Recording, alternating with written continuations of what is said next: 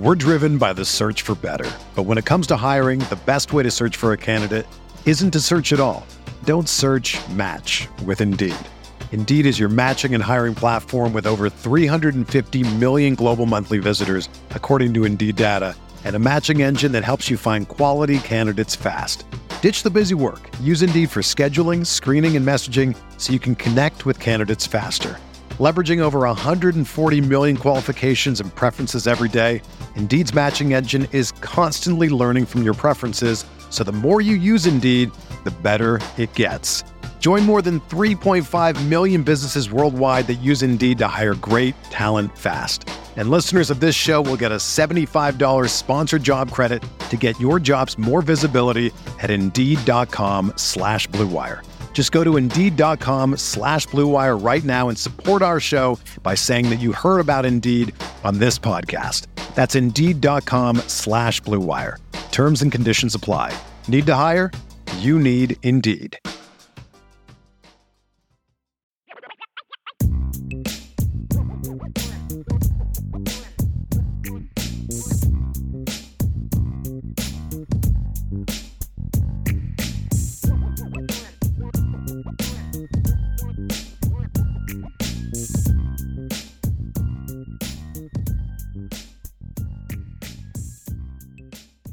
All right, here we go. It is Irish Breakdown time, everybody. Welcome to another edition of the Irish Breakdown podcast. I'm Vince D'Addario. I am the football analyst here at irishbreakdown.com. With me, as always, is that guy. He's Bryan Driskell, the publisher at irishbreakdown.com. And we are going to continue our position, our offseason You got a little, position. you got a little itch there, man. I have an itch right on the tip of my nose, and I can't get rid of it. I'm like, "Grr, grr." um, but we're going to continue our positional uh, offseason overview, and we're going to talk about the defensive line. And we're probably going to ping pong back and forth offense, defense, offense, defense. The quarterbacks yesterday, defensive line today. And this is the first position, Brian, that we're going to talk about where there is a coaching change as well. So that obviously has to factor into this too. Yeah, yeah. A lot of turnover at this position, or at least important turnover at I would this say position. important, yeah, you know, and yeah. You don't lose a lot of numbers, but you lose two captains and two starters, two multi-year, three-plus year starters. Yeah. Kurt Hinish ended up starting for four years and was part of the rotation for five. Yeah. Myron crazy. Was a multi-year starter. Would have started even longer if you know he got hurt in t- 2018.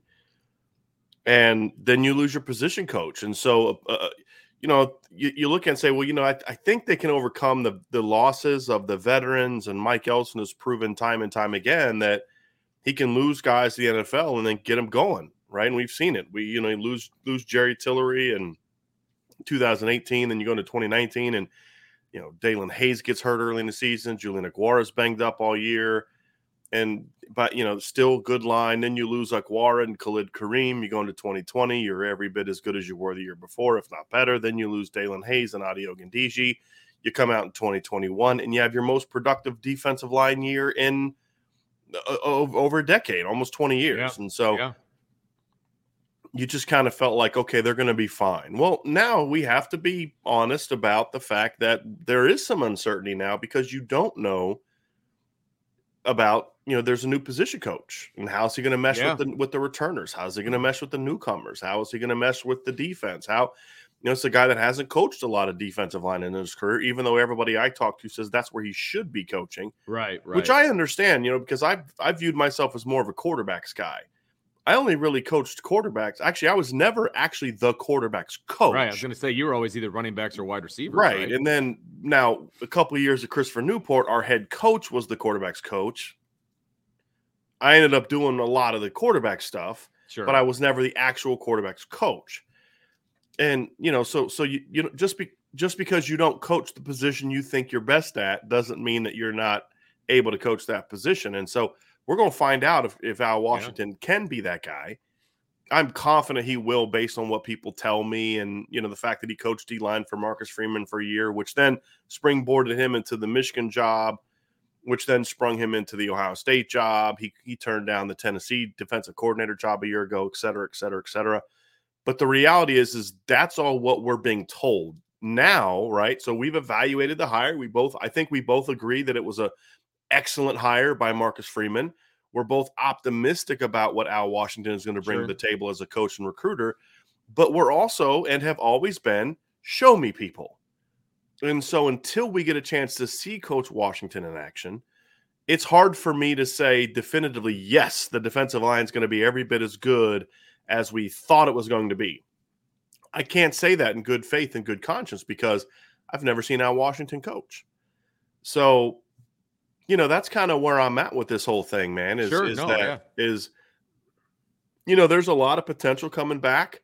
And the thing is, Notre Dame needs this to continue to be the backbone of the defense. And there's just a little bit more uncertainty about it. Now, the flip side of that is the uncertainty could have included losing Elston, losing Hinish, losing Myron Tagovailoa-Amosa, losing Isaiah Foskey, and losing Jason Ademilola. Yeah, right. It could have been that. That wasn't out of the realm of possibility. And this show would have been completely way different. different. Yeah, completely. And, and it would completely change the expectations for the entire team in 2022. Absolutely. Getting those two guys back is certainly a phem- phenomenal place to start when you look at this, you know, where Notre Dame is going to be. There's that's- question marks, yeah. but there's a lot of talent, a lot of potential coming. But let's just say this: Al Washington's walking into a pretty Yeah. good situation. You just Notre took the Dame. words right out of my mouth because the the defensive line position at Notre Dame was a sought after position when it became open. Okay, when Mike Elston uh, decided that he was going to leave and he was going to go to Michigan, there were a lot of people that wanted this job. I mean, this was not a Marcus Freeman was going out there and begging people to take it. You know what I mean? Like I think that needs to be understood. This this is a similar, and I think you mentioned this on the board one time, uh, similar to the offensive line job at Notre Dame. There, there were people that reached out to Notre Dame about this job. Good quality coaches wanted the offensive line job and they wanted the defensive line job because of what is returning, because it is not a, a barren wasteland of depth chart. Like you, you can have a lot of success and be a mediocre coach and coach the defensive line. I'm not saying Al Washington is a mediocre coach. I'm saying he I think he's a good coach. I think he's a he has the potential of being a great coach, but he has a lot to work with. He has a lot to work with, and it's a great situation for him to walk into. We're driven by the search for better. But when it comes to hiring, the best way to search for a candidate isn't to search at all. Don't search match with Indeed. Indeed is your matching and hiring platform with over 350 million global monthly visitors, according to Indeed data, and a matching engine that helps you find quality candidates fast. Ditch the busy work. Use Indeed for scheduling, screening, and messaging so you can connect with candidates faster. Leveraging over 140 million qualifications and preferences every day, Indeed's matching engine is constantly learning from your preferences, so the more you use Indeed, the better it gets. Join more than 3.5 million businesses worldwide that use Indeed to hire great talent fast. And listeners of this show will get a $75 sponsored job credit to get your jobs more visibility at Indeed.com slash Blue Wire. Just go to Indeed.com slash Blue Wire right now and support our show by saying that you heard about Indeed on this podcast. That's Indeed.com slash Blue Wire. Terms and conditions apply. Need to hire? You need Indeed. With threats to our nation waiting around every corner, adaptability is more important than ever. When conditions change without notice, quick strategic thinking is crucial. And with obstacles consistently impending, determination is essential in overcoming them. It's this willingness, decisiveness, and resilience that sets Marines apart. With our fighting spirit, we don't just fight battles, we win them. Marines are the constant our nation counts on to fight the unknown. And through adaptable problem solving, we do just that. Learn more at marines.com. Uh, I, I think the defensive line is one of those positions where, unless you have just insane talent, right? Like Georgia, Bama talent, I think you need a really good coach. S- You know, and, and and I look at some of the guys on the on the roster and I say, you know, that guy's got a lot of potential, but he needs to get coached. Isaiah Foskey being a perfect example. I mean, Isaiah Foskey was being recruited to play tight end until Notre Dame convinced him to play defensive line Sure. outside of the Ademilolas, there's not a lot of guys on the on the roster that just came in as like finished products. Howard Cross, you know, obviously with his dad and his background was too, but I, I think you need to have a, a strong coach at Notre Dame right now, and and so I I do think there's a ton of talent to work with, but it needs to be developed more. You know, as you look at guys like Foskey, there's a lot of room for his game to have to grow. Sure. Uh, there's a lot of room for, you know, Jacob Lacey's kind of got to get back on track. Ehrensberger, Riley Mills moving. There's a lot, there's a lot of moving pieces. And those moving pieces are why I probably have a little bit more, not concern, but just questions now than I would have two weeks ago, simply because of the unknown of, you know, I, I can only speak to things I know Sure. and things I see and things that I can evaluate. I can tell you what other people have told me about Al Washington, but I can't tell you from firsthand experience. So I, I you know, but again, people that I trust are like, just trust me, this is going to be really good. I'm like, all right, cool. That's an important piece to this. And I think uh, you are you've been doing this YouTube thing and this podcast thing for so long that you just accidentally transitioned, and I love it because we're Mhm. going to transition into the quote unquote questions uh, that we have about this group. Questions going into this off season, you know, prior to spring and all of that, and uh, you know, obviously we we talked a little bit about you know the coaching change and, and some question marks that we've got there, but. Let's talk about questions that we have with the depth chart because there are some questions That would have existed no matter who the coach was. Exactly. Absolutely correct. And and we have when we came I remember having this conversation with you a couple of weeks ago when we came off of the national championship game. And they were you know the announcers were just enamored with the the inside of the uh, the defensive line for Georgia and just how massive they were and everything. And then when you and I talked about it Notre Dame doesn't really they do it a different way. They, they don't have the massive body beef in the middle.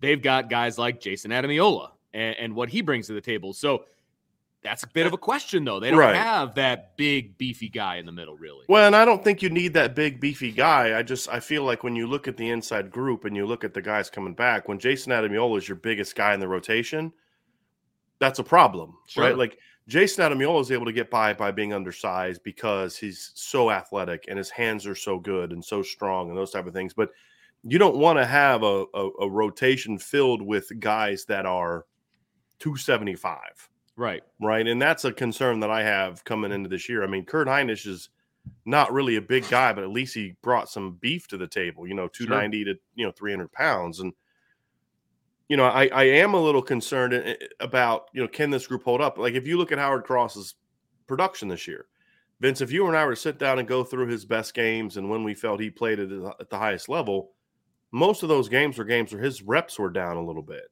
Sure. because he can just come in and be quick and be fresh and be athletic Yep. and, and you kind of look at it and say, okay, well, how's he going to be if his reps have to get upped, or will they get upped? You know, will Jacob Lacey take on some more of those reps? Well, okay, he's only 275 now. You know, can he Right. get back? He lost weight because he had to get his shoulder right. Does that mean he can put on 10 more pounds or 15 more pounds? That's a question mark. You know, can Sure. Aiden Keanaaina and Gabriel Rubio, the guys that have the beef, can they step Right. up and provide more? And that's a lot of the unknowns. And the encouraging thing for me, or if I'm if I'm Jacob Lacey or Gabriel Rubio or Aiden Keanaaina or Alexander Ehrensberger, Nana, Will Schweitzer, anyone that's not a really proven part of the of the rotation or not Mhm. a starter, I'm almost kind of happy that there's a position change because normally when you have a position change, it's kind of like okay, everybody gets an an Yeah. equal opportunity to impress me. Sure. You know, hey, I know Sure. what the film said, but look, this guy's out playing you right now. That's all I can go on is what I'm seeing in the workouts and what I'm seeing in practice. So I think in one area that's a that's a place where where one of the positive of the coaching change is sometimes guys are like, well, you know, I'm I'm at this spot and you know, coach likes that guy. And it may not be the case. Coaches don't always have favorites, but players think that they have favorites sometimes, right? And sometimes Sometimes coaches have favorites subconsciously. It's not even like you know, and and so now it's like okay, look, I've got my chance to now go impress a new coach because Sure. he's he's coming in with a blank slate. Now look, Al Washington's going to watch the film from last year, Of course right? he. He's not going to go into the spring blind, but that's not what you tell your players. Hey, I don't care about last year, and it's to a degree, it's true. I mean, you need to know what you're working with Of course. but you don't necessarily and you need to know who's going to be you know you line up with the first team on the first day of practice But you can make that decision based off of January, February, and March leading into practice. You know, who puts in the work in the weight room and the, and all these other kind of areas. And so I think it's a it's an opportunity for the the, the players who maybe weren't part of a rotation to come in there and, Sure. and say, and then the, the the benefit for the older players is you're getting a different voice. You're getting a different a coach. I mean, like I don't know how much more Isaiah Foskey can learn from Mike Elston, It's- and even more so, I don't know how much more Jason Ademilola, Ademilola and Justin Ademilola can learn from Mike Elston. Foskey probably a little bit more because he's, you know, he's kind of He's a little more raw, I Right. mean, as far as it, with with technicality stuff. Yeah, So with a new coach, however, maybe there's something Al Washington knows or saw. I mean, because again, the last couple years, yeah, he wasn't coaching the D line, but he was coaching with everyday Larry Johnson, who's considered one of the best D line coaches in college football. sure. And you know, I mean, we could debate that, but I mean, Larry Johnson's had a lot of success over his career. So it's not like he hasn't been paying. I mean, he's the linebackers coach. He knows what's going on in front of him. I mean, you know what I mean? Like Of course. linebacker coaches work with D line coaches. So maybe there are some things that he can teach a guy like Jason Ademilola or Justin Ademilola. Maybe that that that wasn't on the call in the cards. You know, maybe there's something he can teach. You know, uh, Isaiah Foskey that maybe otherwise wouldn't have been there. So I think those are some of the the the, the potential positives to a coaching change. But as as we always have going into an off season, there's always question marks. Absolutely. and the question marks are the are the inside size. Sure. and then the fact is is anytime you lose starters other guys have to raise their game. Who's that going to be? You know we can talk about well i think it's going to be this guy i think it's going to be that guy and that's fun and we're going to talk about that and it's going to be fun it's going to be i enjoy that part of the conversation. However we don't know until we the pads come on and guys get out there and do it and that's what i'm looking forward to and you know al washington's got about two months to kind of get that going and, and get up to speed and get those guys you know on the field and it's going to be it's going to be um Well, and and I will Yeah. say that when you're when you come into a, a situation fresh, and you you and I have both come into jobs, you know, where where you don't know your guys, and you have the, we both have the benefit of film from the previous year, and but sometimes the guys don't even show up on film, right? And then you got to look at practice film and all that, and there's guys that will impress you January to middle of March without any pads on, right? mhm. And then you put the pads on, and oh, okay, well, there's so and so, or so and so isn't really who I thought that they were, you Mhm. know, without pads. Like it definitely changes. And you have to kind of ride that wave as a coach.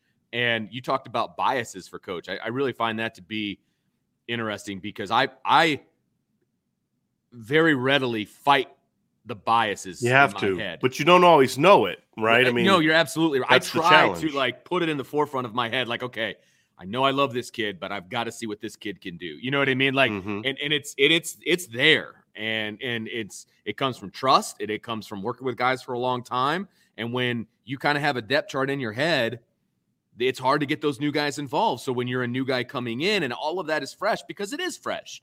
Um, it's not like Al Washington is going to have a long involved conversation with Mike Elston about what he's leaving behind. right know? not going to happen You know what I mean? Like that's not going to happen. nor necessarily should he i mean he needs to talk Right. he needs to talk to Marcus Freeman about that. You know, and he needs to. A lot of coaches kind of look. I want a fresh start. I I, yes, I want these kids to be able to show something to me. I don't want to hold something against them that sure. maybe there was a conflict there that that that it doesn't exist for me. And look, and he can pop on the film to know what's there. I mean, and, and it's not just game film. So, well, you know, how's he supposed? There's a ton of practice film of all these other guys that have played, and you know, like if, if let's just say Aiden Count on was on scout team all year. I'm not saying he was. I'm just making a point. Sure. And you go pop in a couple weeks of scout team film. Hey, look, let me get some because it's all it's all saved, Oh yeah. and you just pull it up. I mean, just go to the computer and bam, Yeah. pull it up, Yeah. and you can watch. Hey, look, I want to watch. You know, when they were getting ready to play Oklahoma State, or when they were getting ready to play Cincinnati, I want to see the film of Aiden Count on that week in practice. What kind of look did he give? Right. And and those are things you can always learn about players when when Oh, you're no question. when and you're having those when you're and when you you're kind of trying to learn about your your team. You're, you're going to ask other coaches about guys. I mean, you're going Mm-hmm. to get their opinion. I mean, that's that's number one, how you get to learn about your guys, but it's also number two, how you ingratiate yourself with the other members of the staff on the defensive side of Mm-hmm. the ball. You know what I mean? I mean, you're going to ask people's opinion, but then at the at the end of the day, you got to make your own opinion, and uh, and that's kind of the fun part of coming into a program fresh and new, and it's fresh and new for the coach, and it's fresh and new for the players, and so mm-hmm. there might be a guy that you know turns up, and we don't even see it coming. You know what I mean? And all of a sudden, they're a, a serious rotation player in the spring.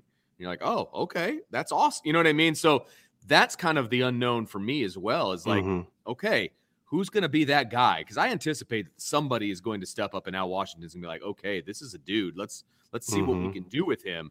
And uh, that's always the fun of the offseason and of spring practice, and especially mm-hmm. when you get a new coach in there. Yeah, and so, yeah.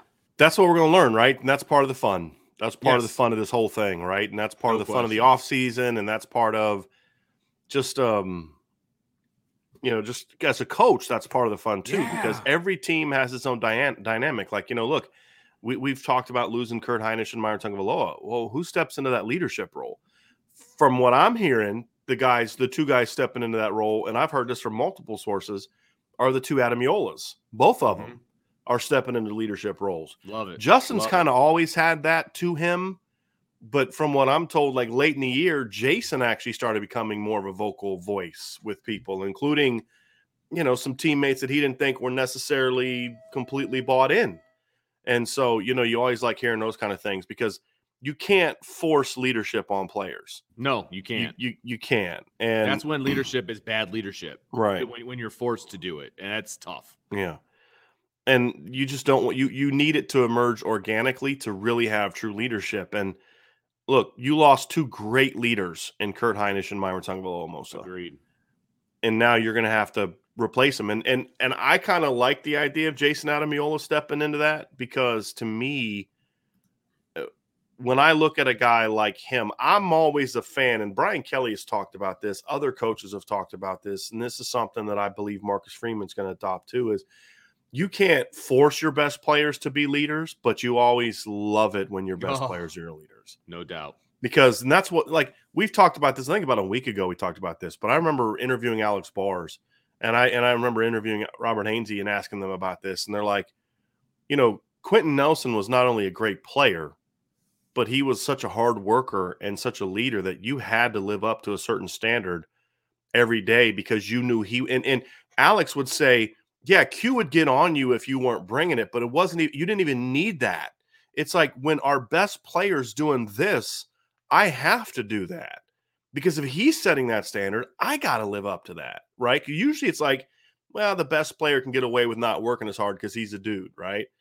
And and people understand that it's sort of that unwritten rule of football, which I don't love, but it's a fact. it, it is what it is. But yeah. when your best player is your hardest worker, or oh. has the you know as a guy that's going to get in your face if you're not bringing it. Right. You know, boy, I better bring it today, and that's how you get better. That's how you make a good team. So if that can continue and the Ademilolas can continue to step into that role, I think that's good for Notre Dame because I don't necessarily want Isaiah Foskey stepping into that role because he, from what he, you know, he's more of a quiet personality, and I want him leading by example.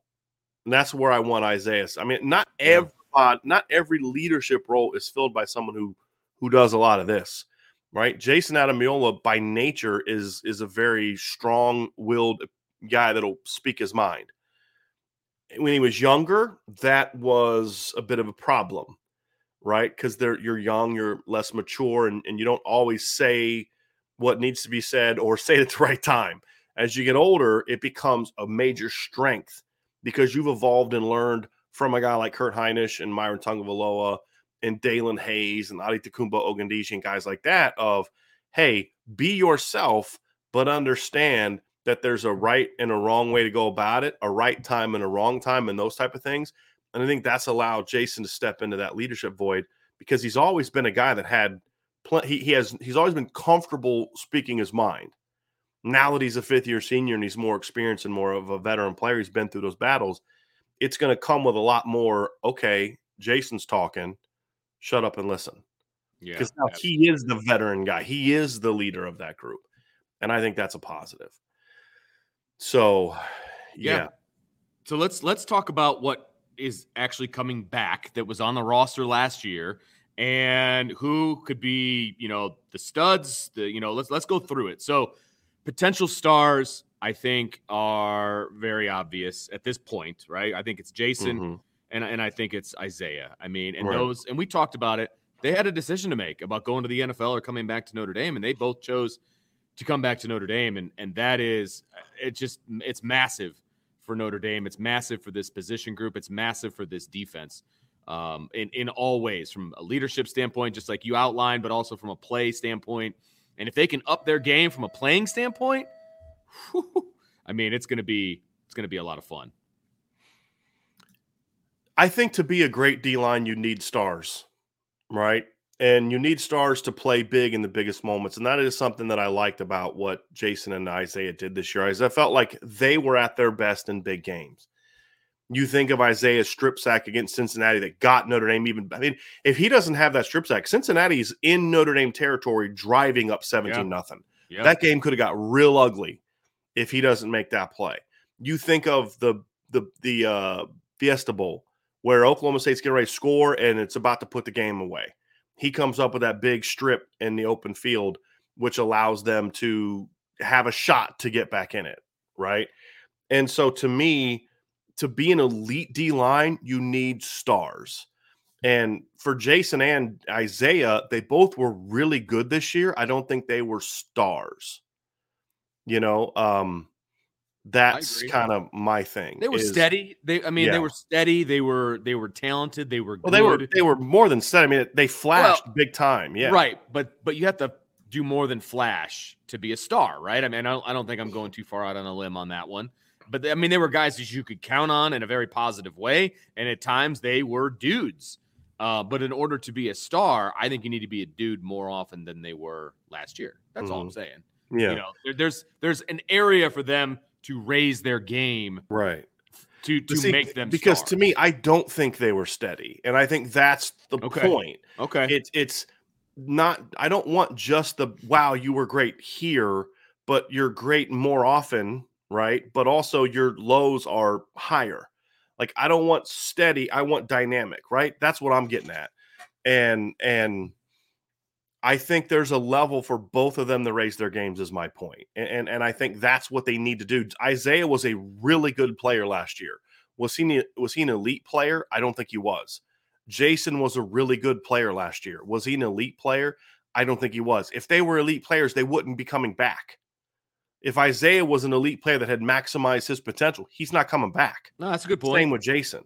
So I do think there's another level for them to take their games, and that's what they have to be hungry about. Is is okay? Yeah, I was really good last year, but I'm I, I, I didn't get the feedback I wanted from the NFL. Have that little bit of chip on your shoulder. People think Aiden Hutchins is better than me. Pfft, I'm gonna show you, right? Like I'm not trying to say he's better than Aiden Hutchins. I'm just like that's the mindset that a guy like that has to have. That elite player or a guy that thinks he can be an elite player needs to be able to go out and say, "Hey, I got this." Yeah. right? Like no one's blocking me this year ever.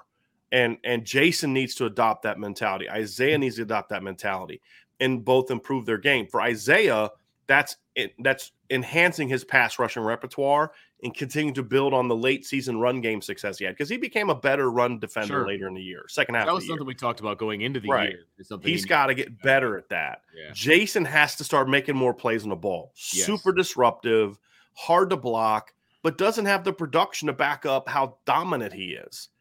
You know, and that's the thing about it is he needs to be more just I'm going to dominate, right? And, and domination can't just mean being disruptive and forcing early cuts, but getting his hands on running backs, on quarterbacks. Eh, there's no reason Jason Ademilola shouldn't be 10 plus tackles for loss next year. You know, he was at seven this year. There's no reason he shouldn't be over five, six sacks next year. He was at three this year. Those are the things that that that Yeah. we need to kind of get into. And I think you know I, I- I'll piggyback off of that about Jason. I think the whole defensive, I think the defensive line as a whole needs to do a better job at finishing around the football. There, there, Right. there were a lot of opportunities that were missed in the backfield this year that could have changed the tides of, of many drives and then therefore many games.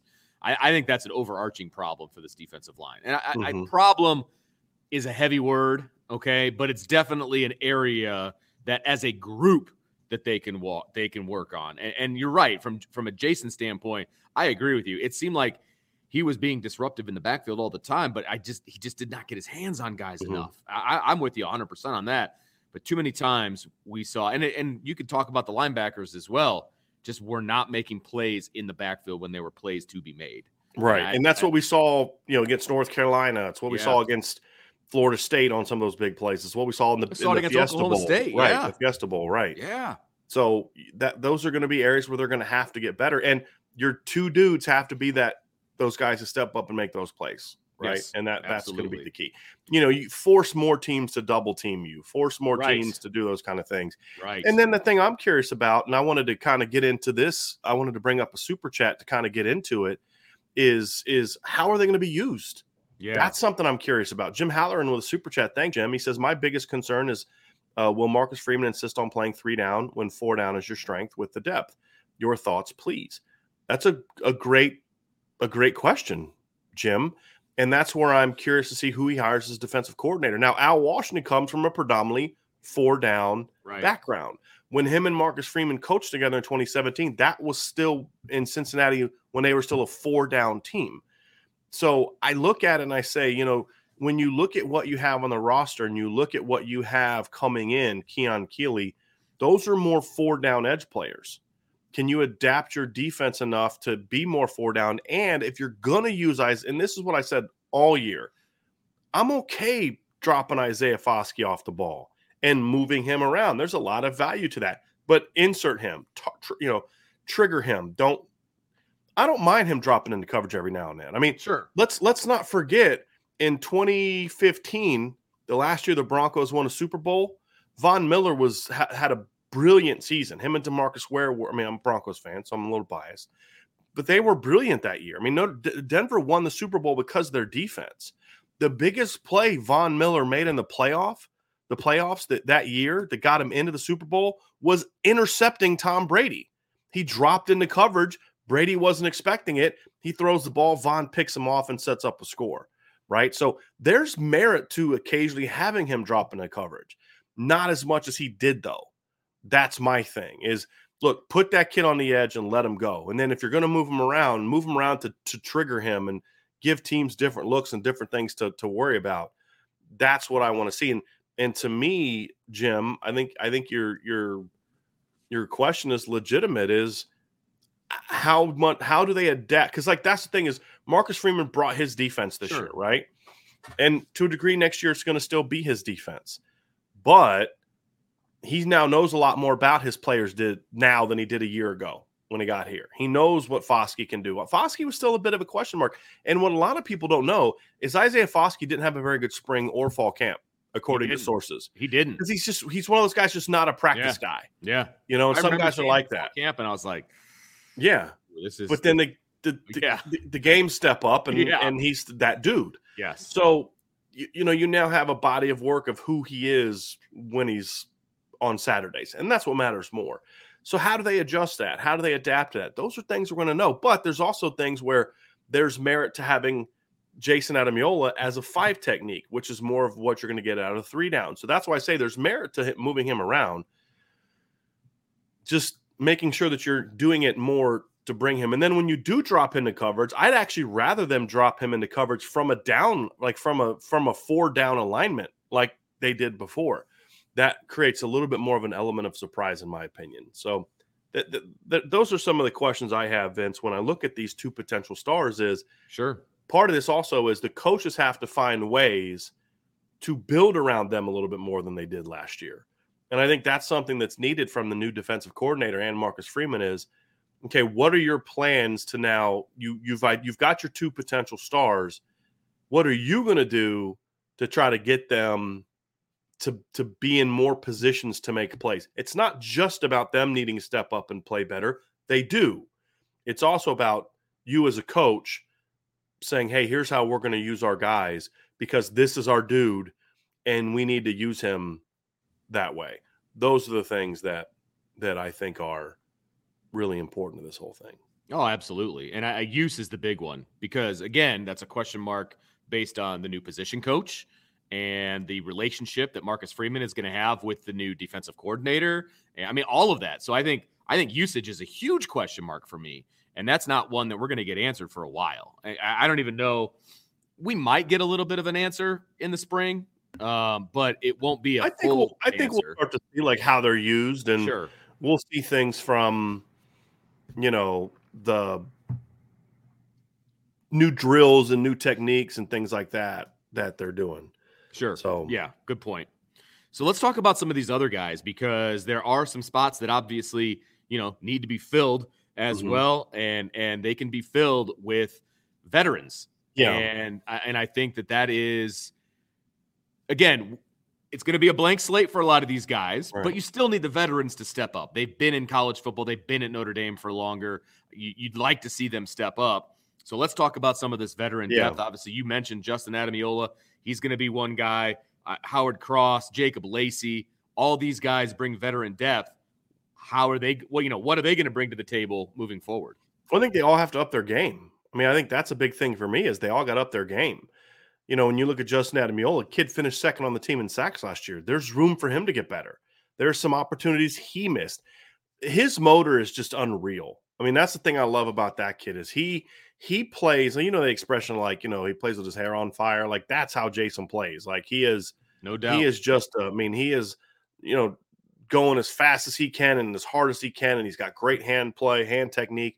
Now that he's kind of been a regular, I mean, he was more of a regular last year than he was the year before. I mean, he, he played a lot the year before, but it was kind of like as a you know fourth, fifth end. This year it was more of a true rotation guy. You know, and and you know, he was their third end, really. And he was a starter in the nickel package a lot of times. And so there's another level to me for him to get to, especially on third down, you know, where he needs to be a play a key role in that contain issues that they had at times on third down.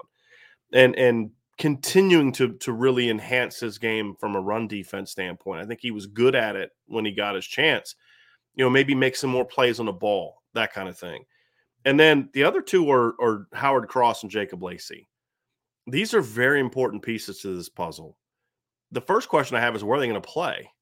I don't know how great I feel about Howard Cross being a full time nose tackle. That was something Mike Elston was really big yeah. into. And I, I, don't know how much I love that. I, I don't know how much I love the notion of Howard Cross getting 40 snaps a game as a nose tackle. I, I, I don't love that idea. I, I kind of feel like using him at both spots, using Jacob Lacey at both spots. I mean, there's times where I would consider bumping Jason Ademilola out to the big end position, and then you know having Howard Cross as your three technique or Jacob Lacey as your three technique. So I, I I'm curious to see how those guys are used. I think the usage thing is going to be a big thing for me now that you're going into year two of Marcus Freeman's defense and and that's something you need, we need to learn. But then how how much do those guys develop their games? And that's especially true of. I mean, I talked about how Justin needs to continue to get better. That's just more of a well, everybody needs to get better kind of way, sure. right? And there's yeah, room right. for him to improve. Of course. Howard Cross and Jacob Lacey need to be more productive on the ball, big time. And they both had some really disruptive moments. I mean, Jacob had a huge fourth down stop against Wisconsin. Howard had some moments, but if they're going to be now sort of sliding into that Kurt Hinish role, they got to be more productive. And and can they be that? And I want again, production. I'm talking actual production, not disruption. Production is making plays on the ball, right? And those are the things that I need to see. Getting your hands on running backs, on quarterbacks. Yep. Those are things that we need to see. And they're they're stepping into to bigger roles this year. And and they've got to play better. Because look, not everybody, and this is one of the question marks, not everybody steps into a a bigger role and all of a sudden is able to project what they did on a limited role into a bigger role. Right. You can't just some guys' game by, gets worse yeah, when yeah. they play more. They're better as 15 snap guys. That's the reality. I don't I'm not saying they're going to be that, but until they prove otherwise, that's a legitimate question mark. So we need to see them get better. And to me, the guy that could be the big key to this whole thing uh, of this group is Jacob Lacey. He was really good as a freshman and then just was super banged up in 2020 was kind of coming back from an injury this year got yeah. rolled up a little bit on in the middle of the season can he kind of tap back into that that sure.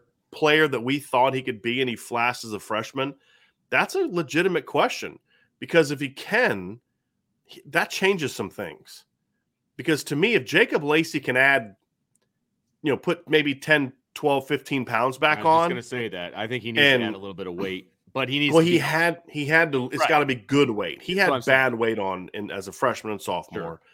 He got a little too thin this year because he had to to get the shoulder right. Well, you're now like a year removed from that. I sold surgery, I believe.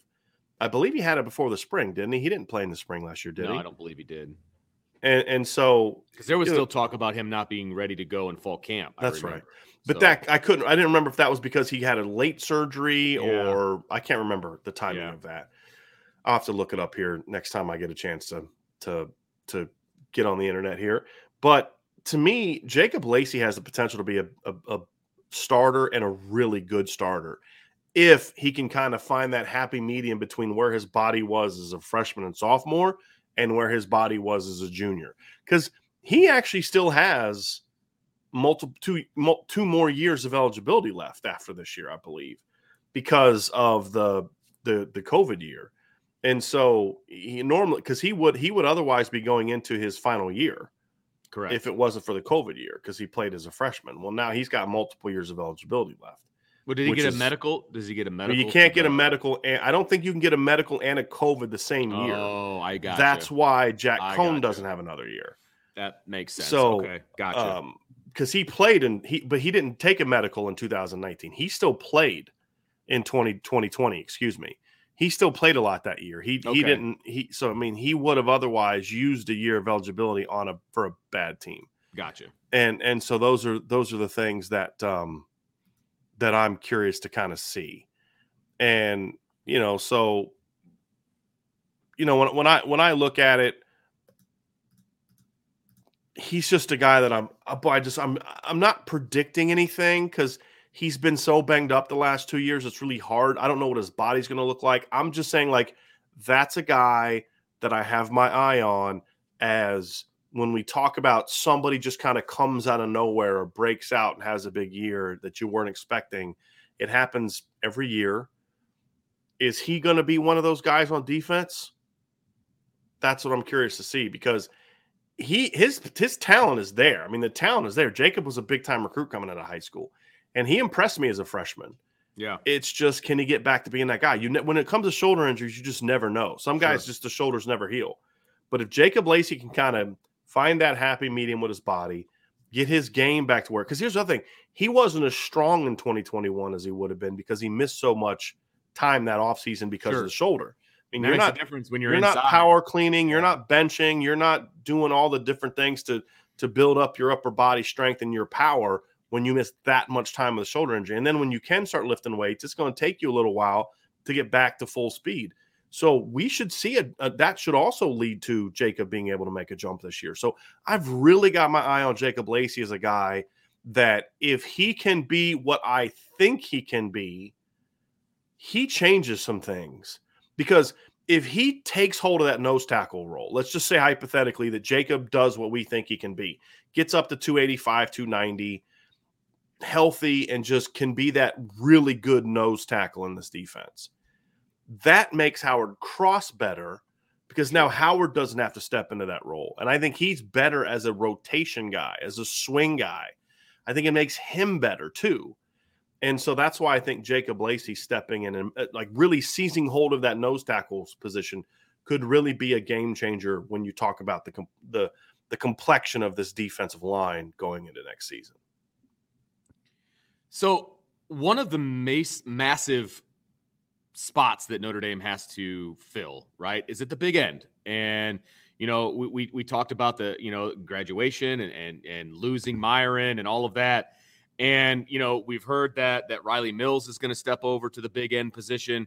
But that I don't know that there's really any one guy that you're like, yep, there's the starter at big end. I think it's pretty wide open. What do you think? I think it's going to be Riley.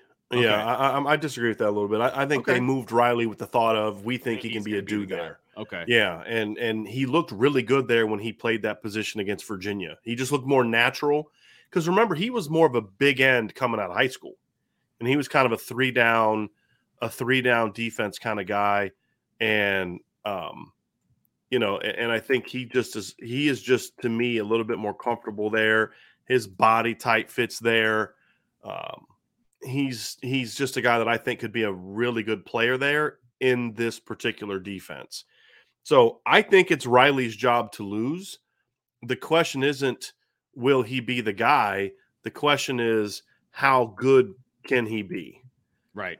Absolutely. And and that's the bigger question mark because That's- you know Yeah. one of the things I talked about in, in the article I wrote yesterday, Vince, when I talked about Coach Freeman, Coach, uh, excuse me, Washington stepping as the situation is is as good as the defensive line was last year.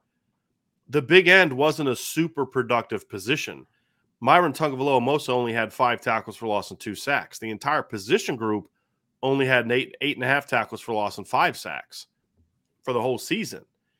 And you know, to me, uh, you know, I look at it and I say, um, I just,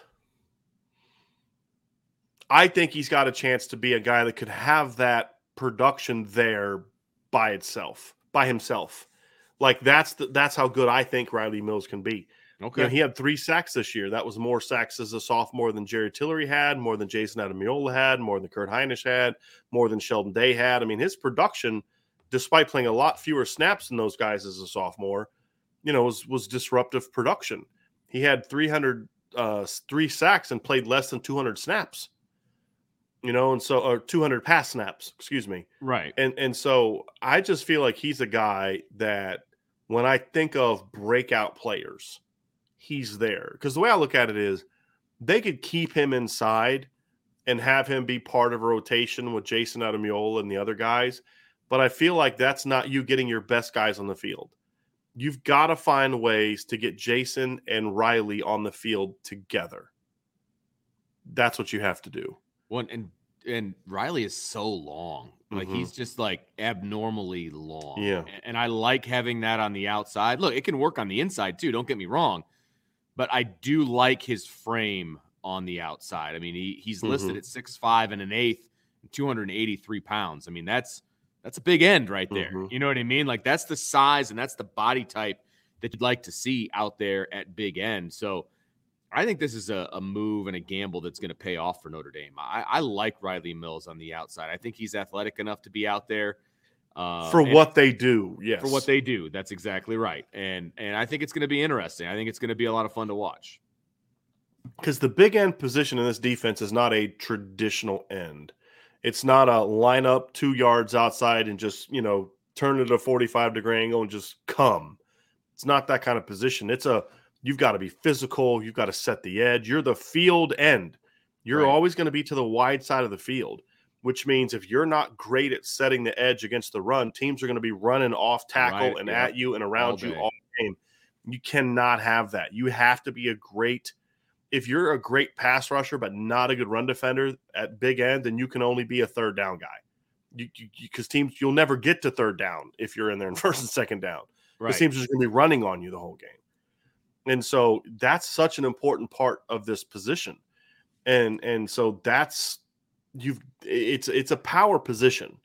And that's the thing is like when you think of Riley Mills, you don't necessarily think, oh, defensive end. That's why they, you know, kind of moved him inside.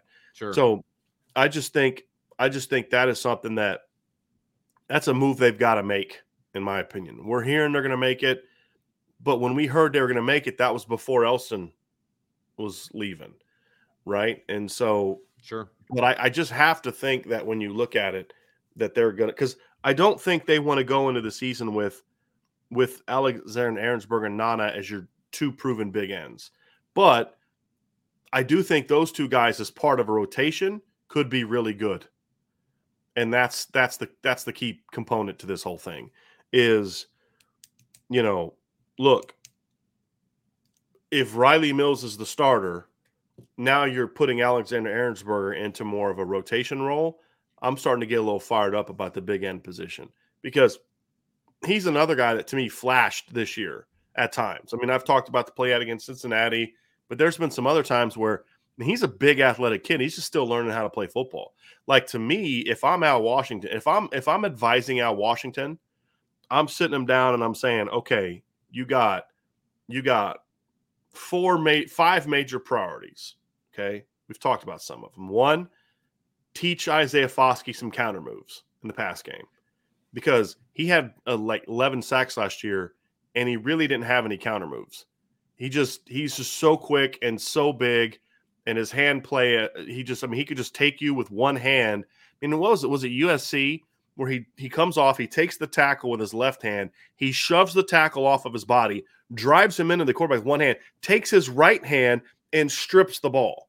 That's just God bless you, right? Like that's one of those things. That's not like a that's oh, a high what school great move. coaching. I mean, it's a high school thing. no, I mean, it's, it's it's a great I mean- NFL move to me. Well, but, that- it's, it's, but it's- it's, one you can't teach everyone. there you go. That's what that's I'm what I saying. It's it's You're- natural and it's like It's like yeah, I'm not teaching my number two guy that because Right. he's not strong enough to do that and then strip. That's just that's why you're going to be a first round pick next year if you can enhance your game. And so to me, when I look at Isaiah, that that's number one, make him a star, teach him some counter moves. Number two, get find a way to make just Jayson Ademilola more productive on the ball. Big, big responsibility number three is get Jacob Lacey rolling. To me, that's a big one. Number four uh, is is you've got these two kids at end, Riley Mills and Alexander Ehrensberger, that have potential as a combination to be really good. They need to be your pet projects. They need to be your top pet project. Like these other things are things you got to improve upon, but these are sort of that pet project guy. Like any extra attention I have is going to them. Whoever my D line GA is, you're spending time with them. We've got to get those two guys going because A, the big end position is very important in this defense. And number two, if these kids kind of start tapping into their full potential, you're going to have, like you mentioned, Riley Mills being so long. right. He's two inches shorter and has shorter arms than Alexander Ehrensberger, it's crazy. right? I mean that that's insane length. Yeah. And and you put those two big boys out there, you, you know, man, you, Yeah. you've got a chance to do something there.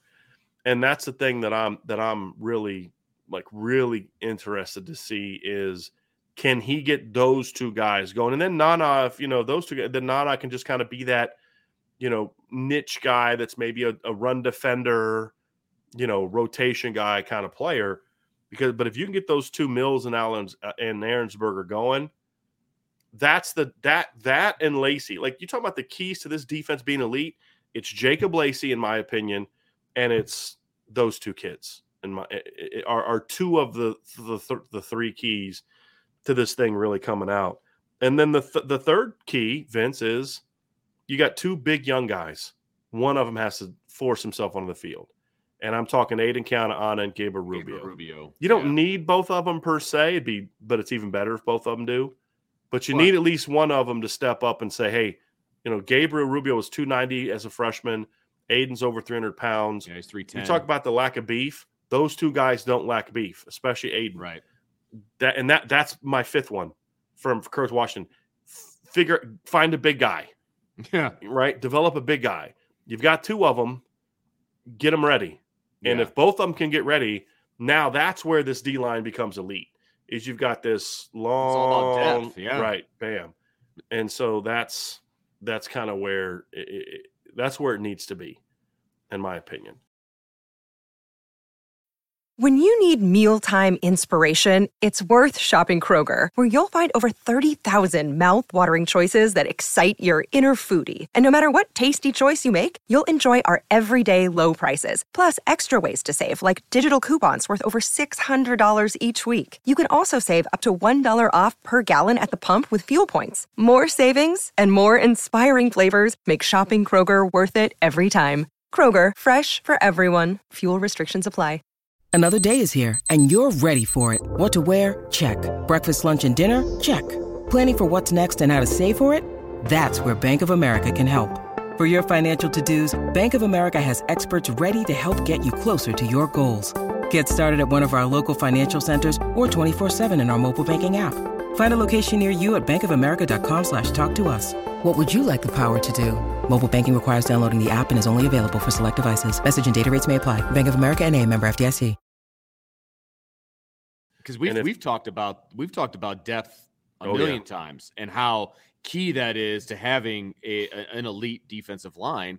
Right. And with with two guys that have been a mainstay in your starting lineup moving on, you know, to graduation and all that, now you have to develop more depth, Right. right? I mean, and that depth, it's it, I mean, it's cyclical, right? The depth that you had needs to move up and be more productive from a starting role or, or from a, an enhanced role, and then your guys that were not really contributing need to be depth guys. Mhm. You need to continue that cycle. And those young guys that you just mentioned, I, I look, man, I, I'm unabashedly a huge Gabriel Rubio fan. I mean, Mhm. I, I, I love, love, love what he brings to the table. I would have loved to see him a little bit more this past year. But I know he he was dealing with an injury too, wasn't he? Off the Yes. top of my head, yeah. Yes. So you know, it's totally understandable. So you want to get him back healthy, 100, percent obviously. But man, I think he adds even more depth. Like he- he's more than just a depth player. He has the ability to be more than just a depth player Yeah. and he has the size coming in. And, and like you said, he was what 290, yeah. adding 10 pounds of good weight on his frame, which is already a good frame. I mean, he he's listed at what six five and a quarter, 290. You can Mhm. add 10 pounds to that and make it good weight, right? Right. Um, and and now you're you're long and athletic inside too, and and there's a little bit of your beef. So, uh, and then obviously Aiden Keanaaina was three ten, and you, you know he'll be just Mhm. fine as well. So you're right. If those guys can step up and if they can add more to the depth and become more than just depth guys, that's when this defensive line takes a Right. step in, the, in, in a in a really elite direction. Right. And and the funny thing is, we're talking about Aiden Keanaaina and Gabriel Rubio needing to force their way onto the field because there's not an open path. There's not just like a well, these guys are gone. Here it is, because there still is Jason Sure. Ademilola, and there, you know, you could keep Riley Mills inside. You could, you still have Jacob Lacey. You still have Howard Cross. I mean, there's still guys there. You, we, to me, eh, Jason Onye is a guy that that could maybe slide inside. He was 285 as a true freshman at defensive end. He's going to outgrow that position in a in like he probably already has. right. we just don't know it officially yet. Right. 6'5, 289 as a Right. freshman. Five Yeah. years ago, right, when this whole turnover started in 2017, those guys were playing as freshmen, would have played as freshmen because of where the depth was. So it's come a long way, but now you've got really good players in your depth. But do you have difference makers in your depth? That's a bigger question. That's what we don't know yet. Right. Can Right. Gabriel Rubio play? He was a top 100 recruit. Can he play to that level? That remains to be seen. He's going to be heal- healthier now. They need him to step up and kind of say, hey, this kid's too good not to play. They need Aiden Keanaaina to say, Coach, if you don't find a way to get me 10, 15 snaps a game, man, then you're not doing this coaching thing right. like, not saying that, but saying that with his play Yeah. right? Because that makes them a better team. Number one, I think they would love to have a three deep rotation in in most games. And what I mean by that is your rotation can look different against Marshall and Skin Cal than it will against Ohio State Clemson. Meaning you can have a 12, 10 to 12 man rotation in those other games because those kids can play. They can help you. It's a chance to get them eight to 10 to 12 snaps a game but you may not be comfortable playing them against Ohio State. You may not be comfortable playing them against Clemson, right? So they've got to force their way into that first rotation. Sure. Then, if they can make plays in those games, then it sets them up to say, hey, now you need to play me against BYU. Now you need to play me because that's going to be grown man football. I mean, literally, BYU plays a bunch of mid to late 20 guy, you know, year old guys Yeah. you know they, they may not have the athleticism of other teams but they're going to be a physical football team because they're literally grown men in a lot of instances. Then you you play me against clemson play me against usc play me against stanford. They've got to earn those reps in practice then they got to earn those reps when they get on the field against the marshalls and the cows and the teams like that. And, and so to me that's that's that next step for them. That's that Yeah. next step for notre dame uh, to get to and say, hey, when you can do this, you know, now you're now you now you got something going. If they can if they can get to the point where those guys have to play, that's gonna that's where Notre Dame really finally takes that big time step because you can because like if Jacob Lacey does what I think he can and Gabriel Rubio, Aiden Count on to do that, then then Jacob is even be- is even better than that because you can have to have as still keep his reps down. Yeah, exactly. Right, because you've got Gabriel and Aiden playing there, and I think that helps you with Howard Cross because if if Gabriel and Aiden both step up, I think Gabriel's more natural. I don't think he wants to hear this, but his more natural position is nose tackle. in this defense because he is a big, strong, physical kid that can also be disruptive. Aiden obviously is a nose tackle. If both of those guys force their way into the rotation, now Howard Cross bumps out to three technique. That makes him better because he's not a natural nose nose. He's able to get it done, but that's not his natural position. He was a defensive end in high school. He's 275 yeah. pounds. He's six one and a half. Right. If you can start playing him a three technique because you're comfortable with what you have at nose and Lacy, Aiden, and Gabriel Rubio, you, you know what I mean? So like, but all the whole thing about all of this, Vince, is, and we'll talk about the freshman here in a second. The whole thing about all of this is these are a lot of ifs.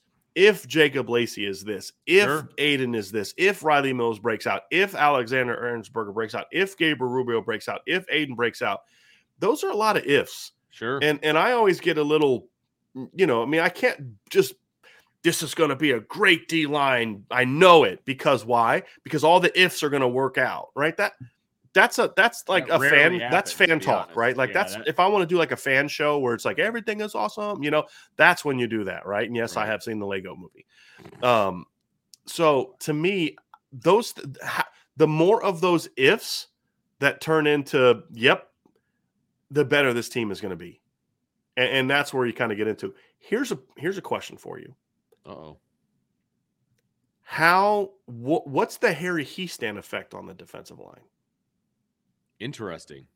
That's interesting. So you're talking about when the offense is going up against the defense and forcing even the even the backup offensive line, even yeah. the even the scout team offensive line. Because that it, it's funny because in fall practice when we were watching, it was, man, this defensive line is really really good. Wait a second, maybe the offensive line isn't as good as we think it is, right? Well, if the defensive line is dominating moving forward next fall, let's say, because I'll get. I'm not saying I give a pass to the spring, but if they're dominating in the fall, then they're dominating in the fall. You know what I mean? Because this offensive line is going to be coached in a completely different way. And and there was uh, a comment in there, and I think I started, but I'm not 100 percent sure about the fact that they that they need to think about moving some offensive linemen over to defensive line, and how Billy Schrauth and Rocco Spindler need to be on the defensive line because they're so aggressive. No, Billy Schrauth does not need to be on and, the defense. And how line. Rocco didn't play because Jeff Quinn was trying to knock the aggressiveness out of him before he was going to play offense. That's exactly what I don't want. I the, right. that those guys will thrive if that's if let's let's let's say that all of that is true. Okay, that those guys are so aggressive, blah blah blah. They'll thrive in a Harry Hiestand right. offensive line, and there's plenty of guys. There's not a bunch of holes over there on the defensive line where you need to start moving offensive linemen over there. Mm-hmm. So that's how I would address that particular comment. That's not what they need to be doing. Mm-hmm. And they will do so well in Harry Hiestand's offensive line. Right. If they're going to be aggressive like that. So, it, well, and then like to me, I don't think those guys like I think a lot of times when when you don't see like I, I don't understand why we're talking about moving an offensive lineman over there because there's guys there that haven't played that you need to use. Right? There are guys exactly. on your roster, Aiden Keanaaina, Gabriel Rubio. I'm sorry, Rocco Spindler's not a better D line prospect than Gabriel Rubio. Now, if there's some injuries, maybe you have that conversation. But right now, I'm trying to get those guys ready to play offensive line. Right. They need to develop the guys they have. Develop Jason Onye, develop Gabriel Rubio, develop Aiden Keanaaina. I don't want to take reps away from those guys to give them to offensive linemen because you think they may be able to help you. Right. Get those guys ready. And here's the other thing Aiden Keanaaina weighs more than both of those guys. He's bigger than both of those guys. So uh, that's who I'm coaching up. I'm not getting those guys ready. Yeah. Where I'm talking about the Harry Hiestand effect is just having to go against a, a, a physical, yes, tough, fundamentally sound Harry Hiestand coached offensive line. Mike Elko talked about it in 2017. We've we've seen coaches talk about it in the past. Like going against that line every day made us so much better. Because by the time you got to Saturday, I was like, these guys are nothing. Do you know exactly. we've been having to go against every day this week in practice? So I think I think that's something that I'm curious to hear about sure. too. Is is you know how does that impact um how does that impact play the defensive line? Because you are going to be going up against a much better coached unit. Because you know, like like we talked about, like the D line just destroyed the offensive line. and you're like, is it are they that good or is the offensive line that bad? And then you kind of realize it's a little bit of both, you know. But like it was Sure. too easy at times in the spring. I mean, sometimes the line like we're watching and we're watching the first team offensive line in practice sometimes, Vince, and you're seeing it live. You're showing me clips, and then I'm seeing it on the highlights, and it's like, was that like a was that supposed to be like a screen? Because like everybody came through. You're like, no, that was inside zone. You're like, yeah, that ain't good. That ain't good. no, it's not. Uh, that's that's bad. And it just was like constantly. And you know, I talked to sources like, man, like the D line is just killing, just killing the offensive line. and if you this know was what I five mean? years ago, then I'd be like, wow, defensive line's playing really, really well. You know what I mean? Yeah. And, and there was a bit of a hangover to that for a while. But then last year it was just like, oh man, I this is this could be bad. Right. and and it was honestly, It it ended up it ended up being that. I mean, it was, it was shades of what was to come. So it's not good. But yeah, I think that's a really good point, Bryan. And I I'm hoping that that comes to fruition even in the spring, as, uh, Right. but as well as the fall and moving forward. So, And then the final piece for me is the freshmen. What Right. impact do the freshmen have? Because the nice thing about the freshmen this year is that they are they are on campus. They're early enrollees. I think That's that's true. a big thing. I That's think it's nice to have, you know, it's nice to have those guys on campus that are, you know, I mean, early enrollees because they get that whole. I mean, that the biggest thing for me is, I mean, the coaching is nice and all that kind of stuff. It's nice to get good coaching, but the bigger thing for me, Vince, and you know where I'm going with this. The bigger thing for me is, I just I want to see them be in the weight room for five months. Like when I think of Tyson Ford and Aiden Gobaira getting a five to six month head start in the Matt Balis strength program, I start getting kind of like, this is gonna be fun to watch, you know, because like especially Ford, because like Tyson's got that he's got that big baby body, right. right? Like he's got that body where he's just broad shoulders and big, but he's kind of got like a There's nothing like, on it. he's a giant human Yeah. being, and like he's a giant little kid. Is Yeah. what you know what I mean? Like he's got some He's got the you know, baby face. There's not a lot of got- yeah. definition. I mean, yeah, you get him, at, but right, some guys are just like that. Right. Once once they kind of stop growing and then get into a college weight room, college nutrition program, because I don't think people understand how expensive it is for parents to feed their children the way that a college football team feeds their children. it is expensive, yeah. and and so. And you think you're feeding them that way until you you know you they get there and you realize like wow they're doing something completely different. And so to me, I'm excited to see what they do with because they're going to struggle in the spring most likely. I mean, that's kind of what freshmen do in the spring, to be They- expected. right? And but you know, starts you see those flashes, right? You get that time in the weight room. So then by the time they get to July, when the rest of the freshmen show up, they're seven months in. Like that kind of like okay, and because I'm looking at all these guys like Nana and Ehrensberger and Mills and and I'm like, y'all better be ready to bring it because don't give Tyson Ford that open window. Don't give Aiden Gobera, Gobaira that open window. Don't give them that, okay, you didn't want to practice today or whatever the case may be. You know, look, you you want to you want to give that. And, and if I'm Notre Dame, I'm not playing Jayson Ademilola a ton during the spring. Right. I'm not playing Isaiah Foskey a ton during the spring. I'm going to spend a mess of time with them an individual. But when we get to team, I want to see what Aiden can do. I want to see what Will Schweitzer can do. sure. I want to see what what Ehrensberger and Rubio. I want to see what those guys can do. I don't need to see what Foskey can do in team. I'm going to work with him in individual, one-on-one pass rushes where we can really work on his repertoire. That's the only time I care about with Foskey. When I get into team stuff, I maybe give him some snaps just to keep him fresh. But I want to see what Will Schweitzer, how much Will Schweitzer has developed. Right. I want to see if I want to get Aiden Gobaira reps. I want to get Tyson Ford reps. Those are the things for me. If I'm Al Washington, I'm going to want to do this spring is really see what those young guys can do. Absolutely. And you know, if if they can step up and play, like so. The point is, there's just so much talent on this defensive line, and it's deep talent, but it's a lot of ifs. There's a lot of ifs, and and when you when you have those ifs, it's hard to get too fired up about them being elite until those questions start finding answers. And that's what the spring is going to really be about, Vince, is which one of these long list of ifs Yeah. turn into yeses Right. and or have arrives and those those type of things. And that's what I'm looking forward to finding. So and you I think you got to go, Vince, but I'm going to continue. I got some questions that I yeah, want to do. Yeah, there's some to good ones and actually some in and there. some uh some some other things. So we're going to keep really going. good ones. Vince, we'll talk to you tomorrow. Awesome. Man. All right. See you, everybody. So I'm going to roll through a few questions that we pulled up, and we do have a super chat that I'll get to last. And uh, Blaine Blaine Tiller said someone brought this up on the board, but wanted to see,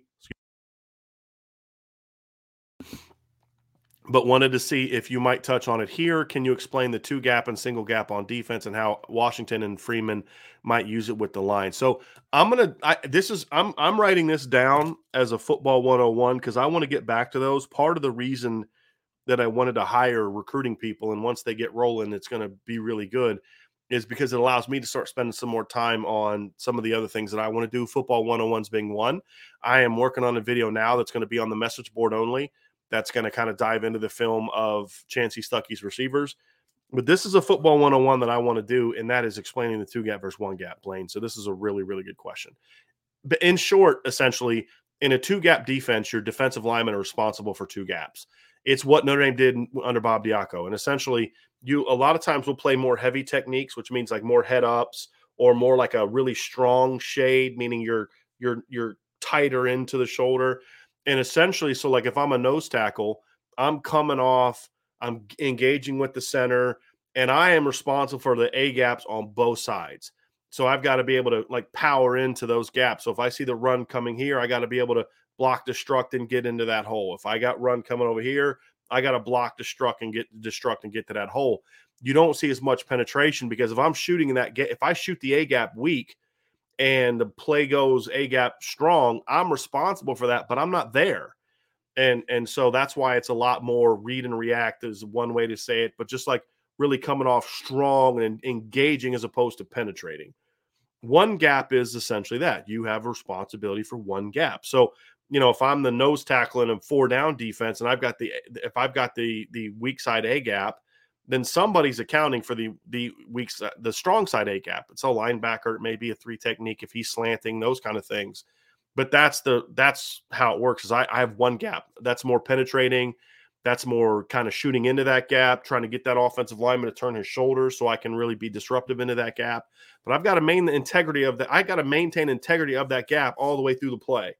And what was happening last year is Notre Dame's linemen were kind of getting such good penetration.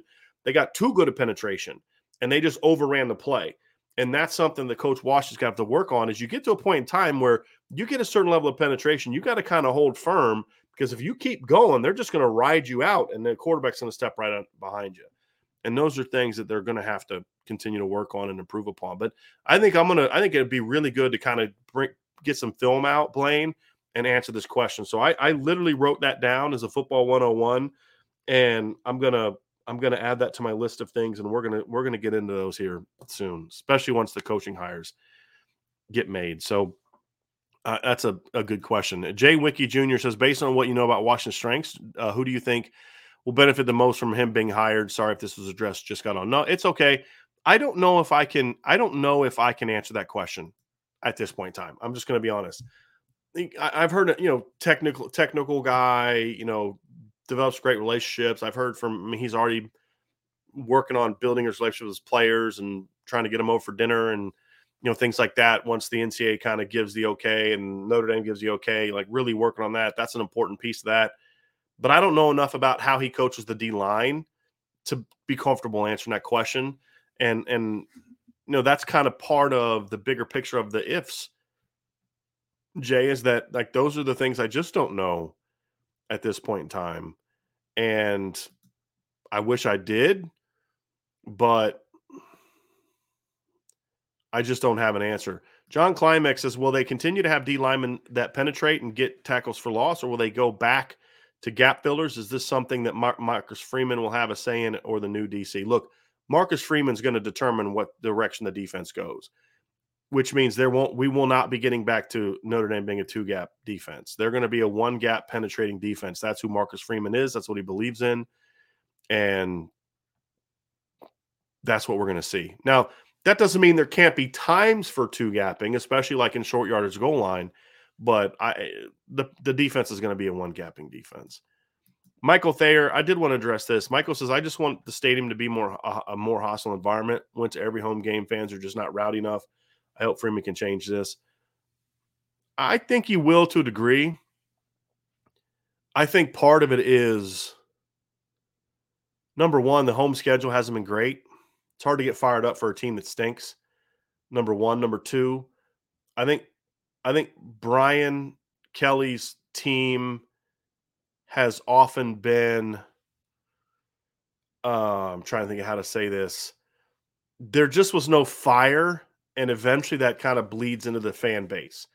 We talked about this like at tailgates. Like there just was no energy about this season, and I think a lot of that had to do with with with Brian Kelly and the way he ran his program. I expect there to be more energy and excitement with Marcus Freeman and, and Tech.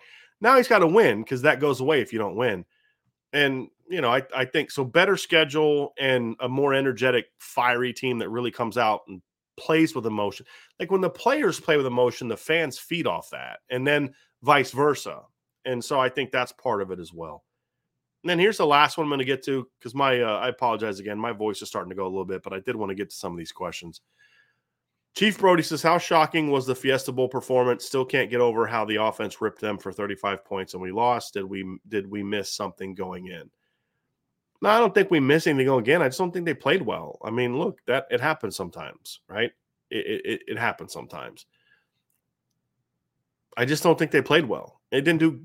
They didn't really play well in regards to gap control. I mean, gap integrity. They lost contain a lot more than normal.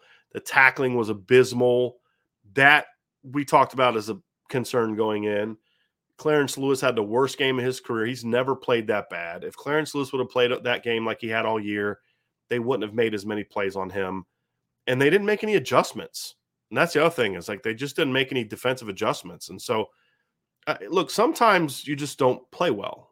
And this was one game. It was outside of the norm. Just like in 2019, the Michigan game for the defense, Clark Lea's defense gave up over 300 rushing yards to Michigan that game. Nobody else did that before or after. Why? Because sometimes you just have a bad game. In my opinion, they just had a bad game. Now, if we see that kind of continue to manifest itself into this season, then obviously it's more than just a bad game. But based on what we saw all season, to me, it was just a bad game. And that's really what it boils down to. And I don't think that we're gonna we're gonna see that a whole lot. So before we leave, I do want to bring this up. We're going to wrap up after this, but Ladarius Martin, our resident Alabama fan in our chat, uh, sounds like his mom is on hospice and uh, isn't doing good. Ladarius, you will absolutely, man, you will absolutely be in our prayers. Uh, you know, it's all fun and games. You know, you're a Bama fan, we're a Notre Dame fan, but man, we we love you. We love that you you come into our channel all the time. Uh, you've been a great part of our community. You don't have to necessarily be a Notre Dame fan to be part of the Irish Breakdown family, and you are part of the Irish Breakdown family, and you will certainly you will certainly be in our prayers. A lot of us will be praying for you, praying for your mom, praying for strength, praying for patience and peace and encouragement, uh, no matter what the outcome is, man. So um, you asked for prayer, you got it. We got your back, and uh, I hope I hope your mom ends up being okay. But if not, I pray for strength for you and your family that you guys can can uh, can grow as a family through this. So uh, we're going to end it on that. And I want to thank everybody for being a part of our show today. Uh, hit the like button, hit the subscribe button, hit the notification bell. Give us a five star review if you're listening via the podcast check out the Irish Breakdown message board at boards at irishbreakdown.com. A lot of good conversation going on there. And of course, uh, if you're someone who believes in the power of prayer, as I do, keep uh, Ladarius and his mom and his entire family in your prayers as uh, as they deal with her sickness. So, everybody have a great rest of your day. We'll be back tomorrow. Uh, had a great conversation with Ryan uh, Roberts last night. We talked about our new podcast schedule coming forward as we look for different ways to incorporate more recruiting into our shows. Uh, so we're really excited about that. Got a lot going on. Uh, so check it all of it out, everybody. And uh, I just also talked to Ryan Roberts too. The punter that just transferred in as a preferred walk on. This is not a scholarship being taken by somebody. So he's a punter just announced he was transferring to Notre Dame.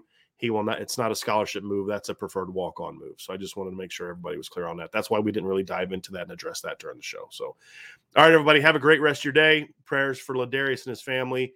Prayers for all of you that are going through the storms and uh, stay safe and uh, know that your IB family's here pulling for you, everybody. So have a great rest of your day, and we'll talk to you again very, very soon.